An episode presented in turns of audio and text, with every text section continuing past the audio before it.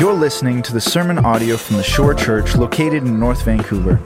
For more information about the Shore, upcoming events, or to donate, you can head to www.theshorechurch.ca. All right. Well, this is Jake. Uh, I actually was his wife's youth pastor. Yeah. And so, really cool. And uh, they named their kid after my dad. Yeah, we did do That's that. not, really, that's not really the reason, but anyways. well, let me pray for Jake, and then uh, before we digress any further. All right, and then Jake's going to read the word for us. Uh, Jesus, I thank you so much for this brother. I thank you for his faithfulness, uh, even for his family. Uh, that are here with us today. And, and Lord, I pray that just a blessing upon him, his ministry, and for us as he preaches the word, uh, as we step aside and, and just allow you to speak for us this morning. Lord, I pray that you'll use Jake uh, to empower us uh, for your name's sake and your glory, uh, that we will surrender the things of our desires of our heart uh, for your desires, Lord. And so I just pray uh, that you will impact us this morning through the words that Jake has prepared for us. In Jesus' name, amen. Amen. Thanks, Jer. Well, good morning. It is so good to be with you. Uh, we are driving here. I'm going to read the word of God in just a second. We, we were driving here, and we, we minister in East Vancouver. And so our kids were coming like through the neighborhood, seeing the trees. They're like, it is so beautiful here. Uh, because usually our scenes on Sunday morning are like raccoons fighting each other uh, and other unsightly things. And so it's really good to be here and smell the fresh air of North Vancouver this morning. Uh, I'm going to read from 1 John 3 11 to 24. And there John writes For this is the message that you have heard from the beginning, that we should love one another. We should not be like Cain, who was of the evil one and murdered his brother. And why did he murder him? Because his own deeds were evil and his brother's righteous. Do not be surprised, brothers, that the world hates you. We know that we have passed out of death into life because we love the brothers. And whoever does not love abides in death. Everyone who hates his brother is a murderer, and you know that no murderer has eternal life abiding in him. And by this we know love, that he laid down his life for us, and we ought to lay down our lives for the brothers.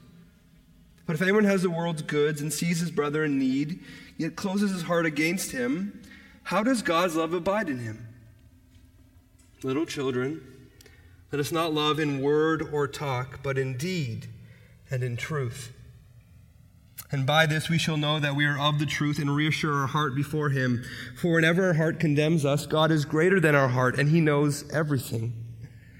Beloved, if our heart does not condemn us, we have confidence before God. And whatever we ask, we receive from Him because we keep His commandments and do what pleases Him. And this is His commandment that we believe in the name of His Son, Jesus Christ, and love one another just as He has commanded us. Whoever keeps his commandments abides in God, and God in him. And by this we know that he abides in us by the Spirit whom he has given us. This is the word of God. Let's pray together again.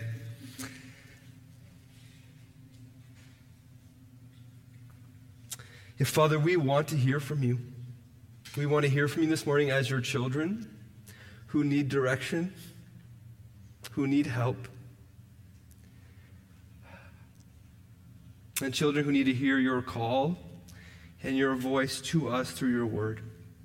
So give us ears to hear, eyes to see, and hands and feet to obey all that you're speaking to us. We pray this in Jesus' name. Amen. Well, like Jer said, I, I live, serve, work, pretty much do everything within like a two kilometer radius uh, of sort of East Vancouver, the Hastings Sunrise neighborhood. That's where my life is. And the other day I was walking in the neighborhood, if you want to put that slide up, and I came across, uh, it was around Valentine's Day, and I came across this sort of giant cardboard candy heart. And on it was a slogan that you're, you're probably familiar with. It's a fairly popular one in our day and age. Love is love, right? Love is love. And on one hand, I, I'm quite sympathetic to this statement. My neighborhood, like yours, no doubt, is full of lots of brokenness uh, homelessness, addiction, domestic violence. This is my nine to five. I'm sure your neighborhoods have their own things as well. People just want a place to belong. a place to feel love. They want the gates thrown open. Love is love, so we say. I can sympathize. Yet, despite our claim uh, to, to love without prejudice, to just throw open our arms wide and say, love is love, we all fail, don't we? In fact, we all draw lines, actually, when it comes down to it, you know, at the nitty gritty, as to who is and who is not actually worthy of our love. So I have four sons, and my house is chaos. And I was dropping off uh, our third son the other day at preschool, and there's this woman there who's the nicest lady you've ever met. She genuinely is. She'll greet you. She'll say hi to you. Like, like she'll, she'll bring you groceries, I'm sure if you asked her to. She, she's that kind of lovely woman. But, but this particular Friday morning, I overheard her speaking on the phone to somebody else saying, Those people are dead to me. Those people are dead to me. I don't want any more relationship beyond this with those people. Now, I don't know what the context was of that phone call or who she was talking to, but I think the point remains when it comes down to it, even the most noble of us, the most charitable of us, draw lines as to just who and who is not worthy of our love. And so, culturally, this puts us in a bit of a pickle. See, on one hand, we want love to be indiscriminate and unrelated to actions or truths. We say, right, love is love. And yet, we carefully select uh, on the basis of people's actions and beliefs who we love. We, either with our words or our lives, say to certain people, You're dead to me. We need a, a cultural reset on love, don't we? A cultural reset. And thankfully, as you've seen, the Apostle John loves talking about love, doesn't he? He loves talking about love. You've seen so far in your time in 1 John that he said, uh, Love, true love, produces in us an obedience to God's word. That's 1 John 2 15 or 2 5. Love, true love, he says, not only produces in us an obedience to God's word, but also an affection for God and a distaste for the things of this world. That's 1 John 2:15. And love, true love, you've seen, is not seen in God's begrudging forgiveness of our sins, no, but in his joyful welcome and embrace of us as his children. That's 1 John 3:1. John loves talking about love. And now, in our text today that I read for us, John gets to the heart of the love that he's been dancing around, considering. And his reset on love is going to come in three parts, very conveniently for my sermon this morning. First, the origins of love. Second, the outworkings of love. And then third, the, the offer of love to us this morning. First, the origins of love. Look at your Bibles, verses 11 to 12. And I want us to note, and, and, John did this on purpose, he begins our text this morning by contrasting two ways to live, two ways to be in this world. Look at verse 11. He says this He says, For this is the message that you have heard from the beginning, that we should love one another.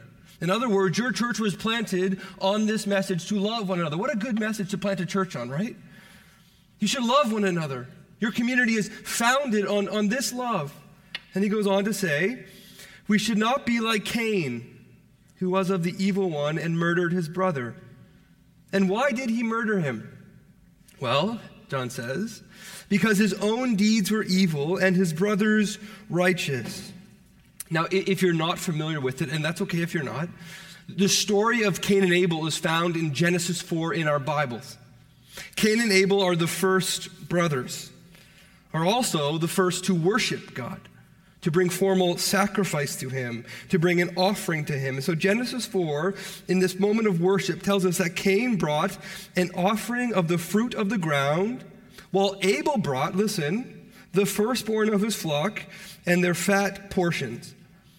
Now, to, to you and to me, not well versed in the, the, hierarchy of ancient Near Eastern uh, offerings, uh, we don't really see what the difference is. But, but we can think of it like this Abel's offering was better. It was better.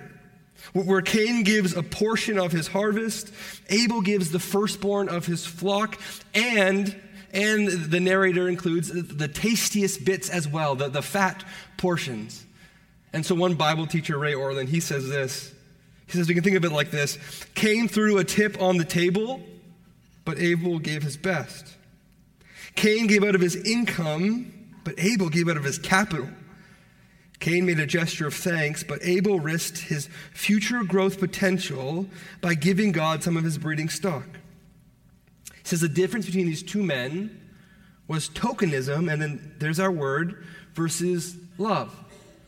And God took it seriously. So think about this.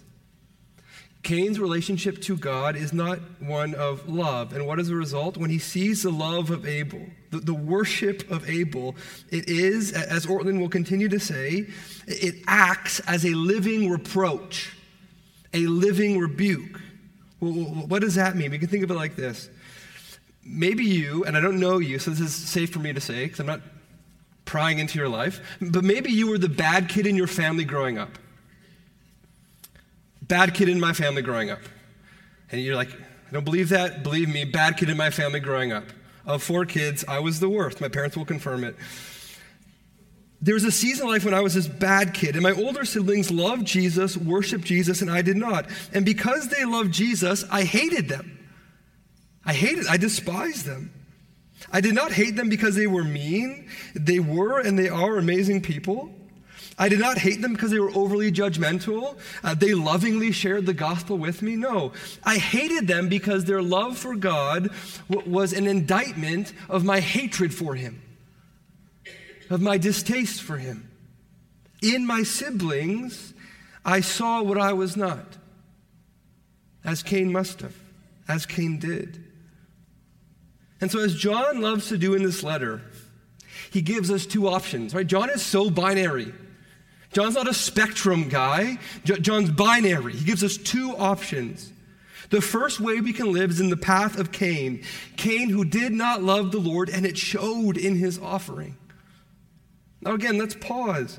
We should note that at this point, at least, Cain is not overtly rebellious, right? He did not scorn God, he was just coldly indifferent to the Lord. He was, you could say, very religiously observant, but his heart was unmoved, unfazed, not in it. And because Cain did not love the Lord, he hated Abel. Abel, whose sacrifice of love condemned Cain's lovelessness. But John goes deeper, as he always does, and he gets at the root as to, why, as to why Cain hated Abel. He says this He says, No murderer, verse 15, look at that. He says, No murderer has eternal life abiding in him. He says he ultimately, the way of Cain is the fruit of having no eternal life at his root. Remember, for John, eternal life is not just a future reality, it's a present experience now reality. We, we now, by the Spirit, have, have this deposit of eternal life now. We can experience eternal life now. It's not just a, a far away thing, it's also a now thing. And John says, No murderer has eternal life abiding in him. In other words, Cain and, and, all who feel a cold indifference to God have no burning zeal, no burning love for the Lord because there's been no fire lit within them. No fire in them. And then John switches and he does a contrast for us. And he says, There is another way made possible by another man. A man who makes Abel's sacrifice of love look small in comparison. Did you see that in 1 John 3.16? He says this. Look at it with me. He says, By this we know love, that he laid down his life for us. And we ought to lay down our lives for the brothers. I, I hope you see it but, but John, of course, is talking about Jesus. He's talking about Jesus. He's left Abel altogether. He's now talking about Jesus. Jesus, who lays down his life for us. And he's saying, in Jesus, we come to know the heart of love. And so, if we were to strip it all back, if we were to take love and look behind the butterflies and the romantic dinners and the grand gestures, at the heart of love, John is saying, is self sacrifice. substitutionary self sacrifice, a person dying in the place of another. And Hollywood knows this, right? All the best movies have some sort of substitutionary self sacrifice. The New York Times bestsellers know this. All the best books have some sort of substitutionary self sacrifice. We could list dozens. There is no grander gesture than dying in someone's place. But the scandal of the gospel, the wonder of our message, the thing which unifies you and the church globally this morning is this is that Jesus shows this love for his enemies is that Jesus shows his love not just for the Abels, but the Cains, for those indifferent to him, even opposed to him. Paul puts it so beautifully in Romans 5. He says, For while we were still weak, at the right time, Christ died for the ungodly. And then he, he does some real talk. He says, Real talk here. For one will scarcely die for a righteous person right? Though perhaps for a good person, one would dare even to die. But God shows his love for us, this foreign, unexplained, unexpected love, in that while we were still sinners, opposed to him, enemies of him, against him, not for him, what, is, what does Paul say? Christ died for us. Christ died for us. Jesus laid down his life that we may live. And now, John says, that we may also lay down our lives for others. Don't miss the order of what John is saying in our text this morning. It's very important. Jesus first, in his death on the cross in our place, not only shows us love, but empowers us to love. Jesus first loves, and then we love. We love, right? Because he has first loved us. We love out of a place of being loved. Our being, very importantly, precedes our doing, our acting. We don't do in order to be a certain way. We are first made as lovely creatures, and then from there we love others. It's very important in the Christian life. We don't get that backwards. Our love, once limited now or absent altogether, is now being fed by the eternal spring of God's love. So let me illustrate. If you were to visit where I serve on Sunday morning, you would meet a man named Steve. You would meet him because he would greet you. And he'd make sure that you were greeted by him. He'd be wearing old Toronto Maple Leafs gear, as pleases the Lord. Uh, and he would say hi to you. I'm from Toronto, if you don't know. Don't hate me. Steve, by his own admission, about a year and a half ago, uh, was a miserable person. Miserable. Miserable person. Steve was an ex military pilot. He had spent his life chasing girls and money all over the world. Uh, he was on his second marriage. He was estranged from his brother, and his life was without purpose. And, and then, in the middle of an October night in 2021, uh, the Lord woke Steve up, convicted Steve of his sin. Steve fell on his knees, repented of his sins, and put his faith in Jesus like that. It was miraculous. And, and suddenly, what we began to see as Steve joined our church and as we baptized him is this once miserable, miserable man now became the most loving person in the room. Now, if, if at the church I serve at, you have something that you need, don't let Steve find out about it because he'll buy it for you. He, he'll get it for you.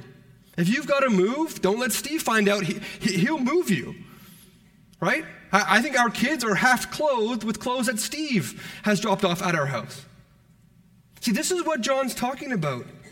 His zealous and extravagant love for the church, for the people of God, is this external sign of an inward change. Now, one Bible teacher puts it like this, very succinctly.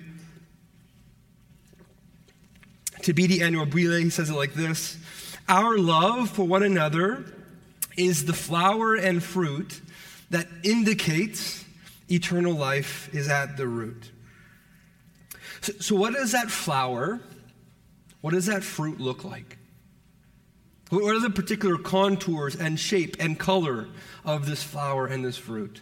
This is point two the outworking of love. How does the love of Christ for us change how we live today?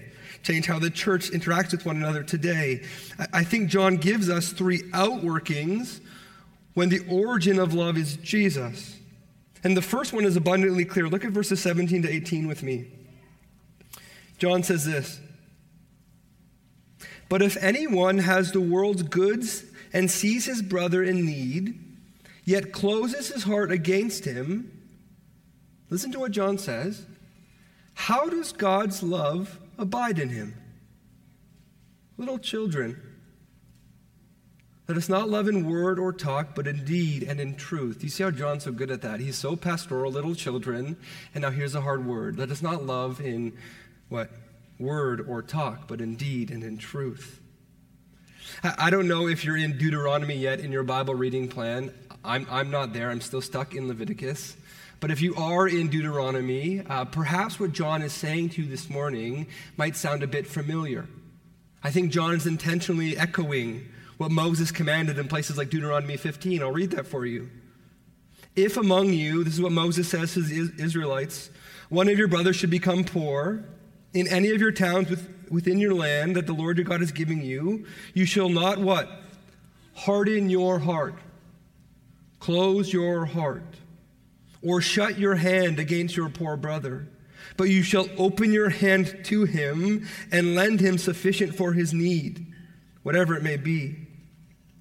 So the scriptures are super clear they're not opaque, and they're not fuzzy. Uh, material generosity is to be practiced amongst God's people, amongst the church. And so when we come to the book of Acts, for example, and we see the birth of the church, Luke records in Acts 2, and all who believed were together and had all things in common. And they were selling all their possessions and belongings and distributing the proceeds to all as any had need. And day by day, attending the temple together and breaking bread in their homes, they received their food with glad and generous hearts. Notice in Acts, Deuteronomy, John, generosity is a matter of the heart. Moses, Luke, and John are all asking one question Do you have a generous heart? Do you have a generous heart? And not just a generous heart generally, but specifically a generous heart towards the people of God. The people of God. And if the answer is yes, a generous heart will not manifest itself in empty words, but with material goods. Generous hearts lead to material generosity within the church. And so let me say something that is perfect for a guest preacher to say. Ready? Shore Church, in your sacrificial giving, in your material giving of your finances, right? Don't overlook the church. Don't overlook God's people. Should you be generous to all people? Yes. To your Buddhist neighbor? Yes. To your atheist coworker? Yes. But don't overlook the church. If your money and your resources are primarily allocated to those outside the body, you've missed a thread that runs all the way through Scripture. And that is that love is to be shown in sacrificial, material, generosity within God's people, within the church. This is a natural outworking of love rooted in the work of Jesus. But John continues, he says in verse 19 to 21, look at this with me. He says, By this we shall know that we are of the truth and reassure our heart before Him. For whenever our heart condemns us, God is greater than our heart, and He knows everything. Beloved, if our heart does not condemn us, we have confidence before God. John here, he, he doubles down. He's going all in on his view of love. He, he's doubling down. And as if he's anticipating romanticism, right? This period of time where the emphasis was on the feelings of love, right? Love is this felt thing, this experienced reality. As if he's anticipating romanticism, he essentially says, Look, generously show your love for the church, even when you don't feel like it. even when your emotions are telling you something different. Look at verse 19. Just want us to see this. He says, By this we shall all know that we're of the truth and reassure our hearts before Him. The by this, you see that? The by this, of course, is in reference to the generosity to the church. It is by and through this generosity, John says, that we have confidence that we are of this truth. But, and we all know this, there is another thought that, that comes into our heads just as we're about to write that check or give away that vehicle or, or send that text to offer babysitting. And the thought sounds something like this. Maybe you can relate. Is this really necessary? Like, is it really, really, truly necessary? I could just text them and say that I'm praying for them, th- thinking of you, right? Right? Praying for you, thinking of you, right? Or maybe my generosity would embarrass them. I wouldn't want to embarrass them. I wouldn't want to do that. I wouldn't want them to feel like a charity case. And, and really, at the end of the day, it's best I don't give, right? Things are a bit tight on our end. Anyways, I heard there's a recession coming up. Do, do you know that thought? Have you experienced that thought? I have. We have. One Bible commentator, he's writing on this. He explains what's going on in our passage. I think this is helpful. He says this The demand for sacrificial charity has been made towards a poor man, one of your brethren.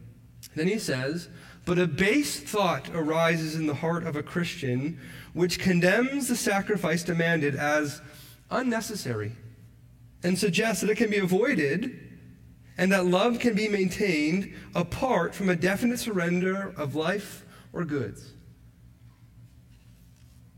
That love can be maintained apart from a definite surrender of life or goods.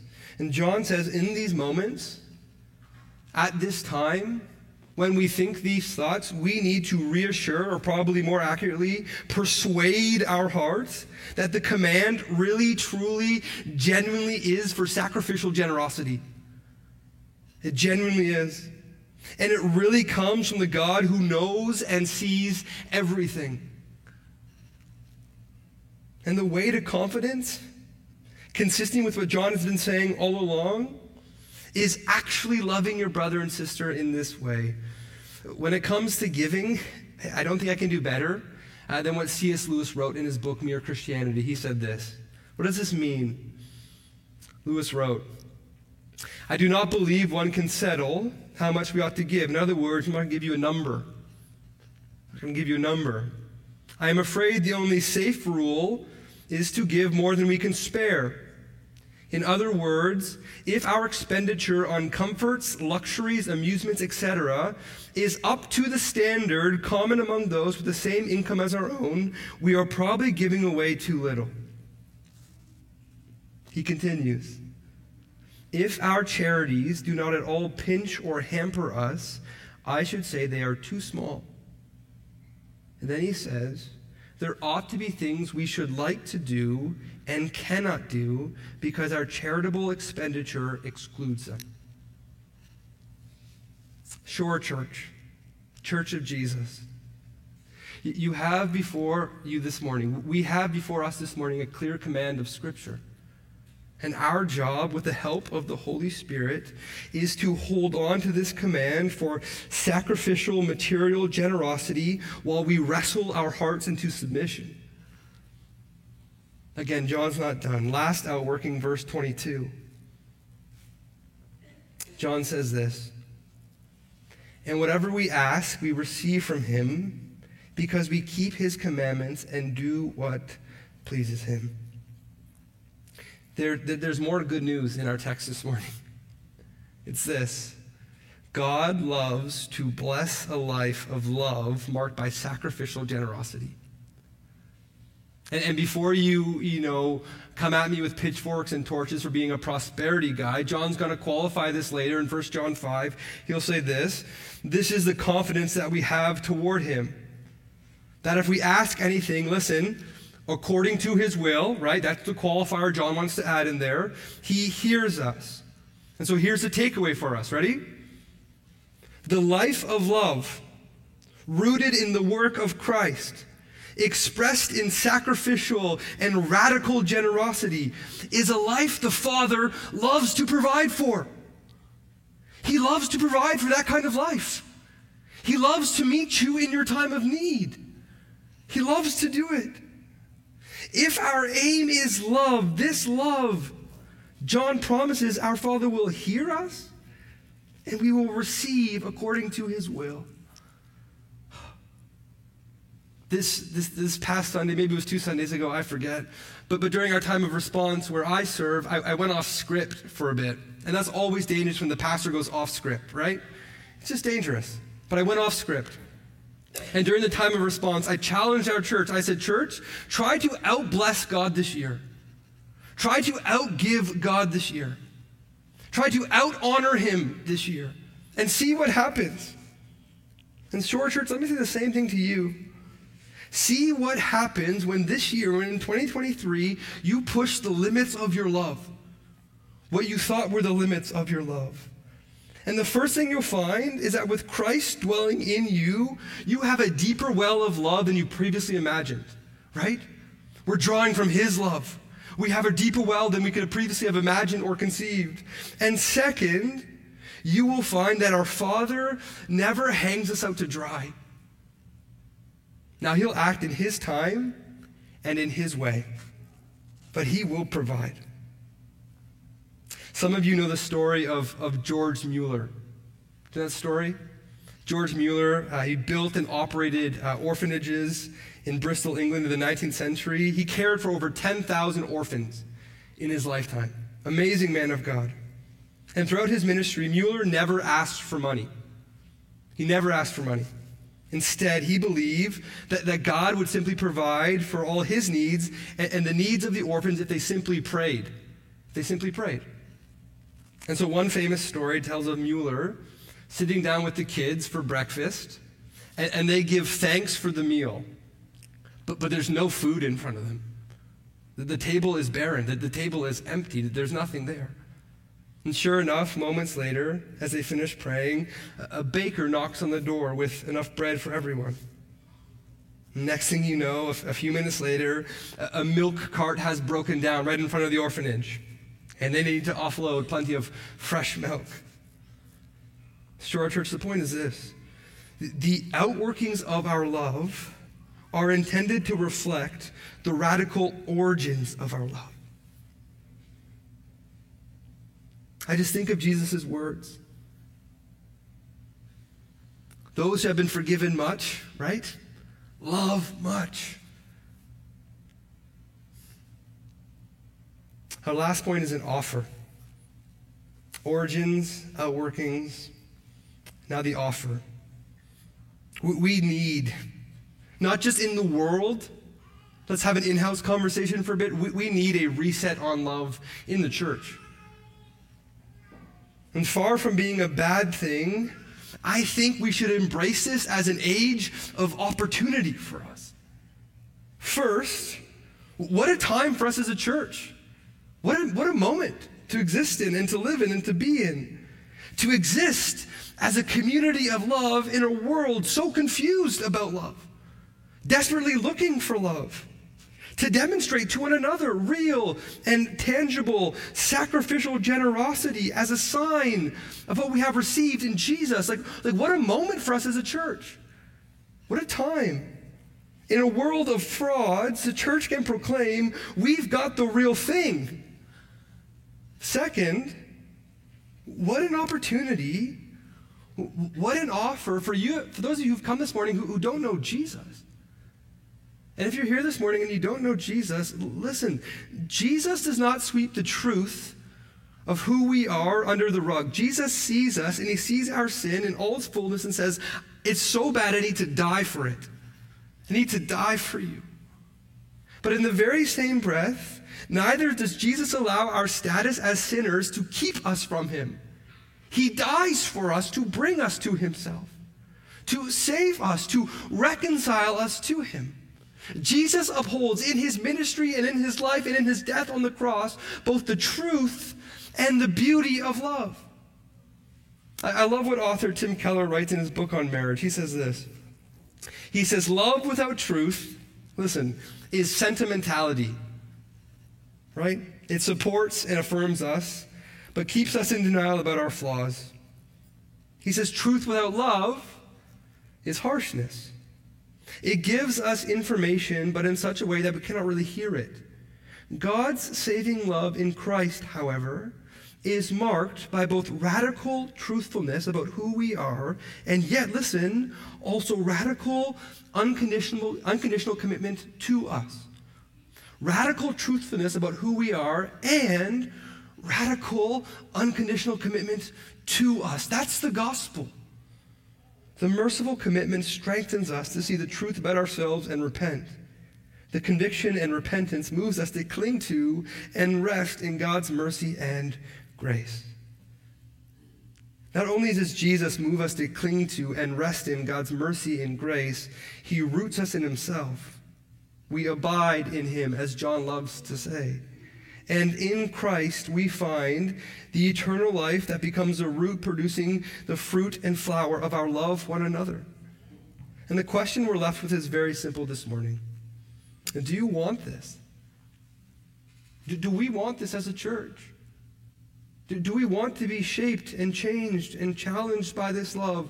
Or do we just want cold doctrine and nice, comfortable Sunday mornings? Maybe you're asking, well, where do I begin? And the answer always in John's gospel, as it is here in this letter, is simply by receiving. John writes this, and this is how he ends our passage. He says, And this is his commandment, that we believe in the name of his Son, Jesus Christ, and love one another, just as he has commanded us. That we believe in the name of his Son, Jesus Christ, and love one another. Everything begins, whether at the beginning or in the middle or near the end of your Christian walk, everything begins with turning to Jesus, asking for grace, throwing yourself once more upon his mercy and love for you. And he will meet you. That's his guarantee. God extends to those in the lineage, lineage and likeness of Cain an offer. An offer. Turn from your hatred, cast off your smug indifference, and believe in my Son. Let's pray together.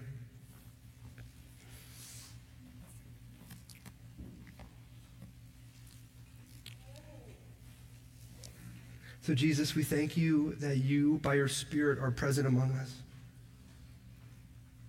And as your servant Isaiah says, your word has gone out. Would, would your word produce uh, fruit in our life? And as was prayed this morning during the pre, uh, pre-gathering prayer, would we not just be hearers of the word, but doers of the word as well? So, Lord, forgive us. And forgive me for when I have not obeyed your word. Help us by your Spirit to be a church across the lower mainland of radical love that reflects its radical origin. We pray this in Jesus' name. Amen. Let, let me. Bye.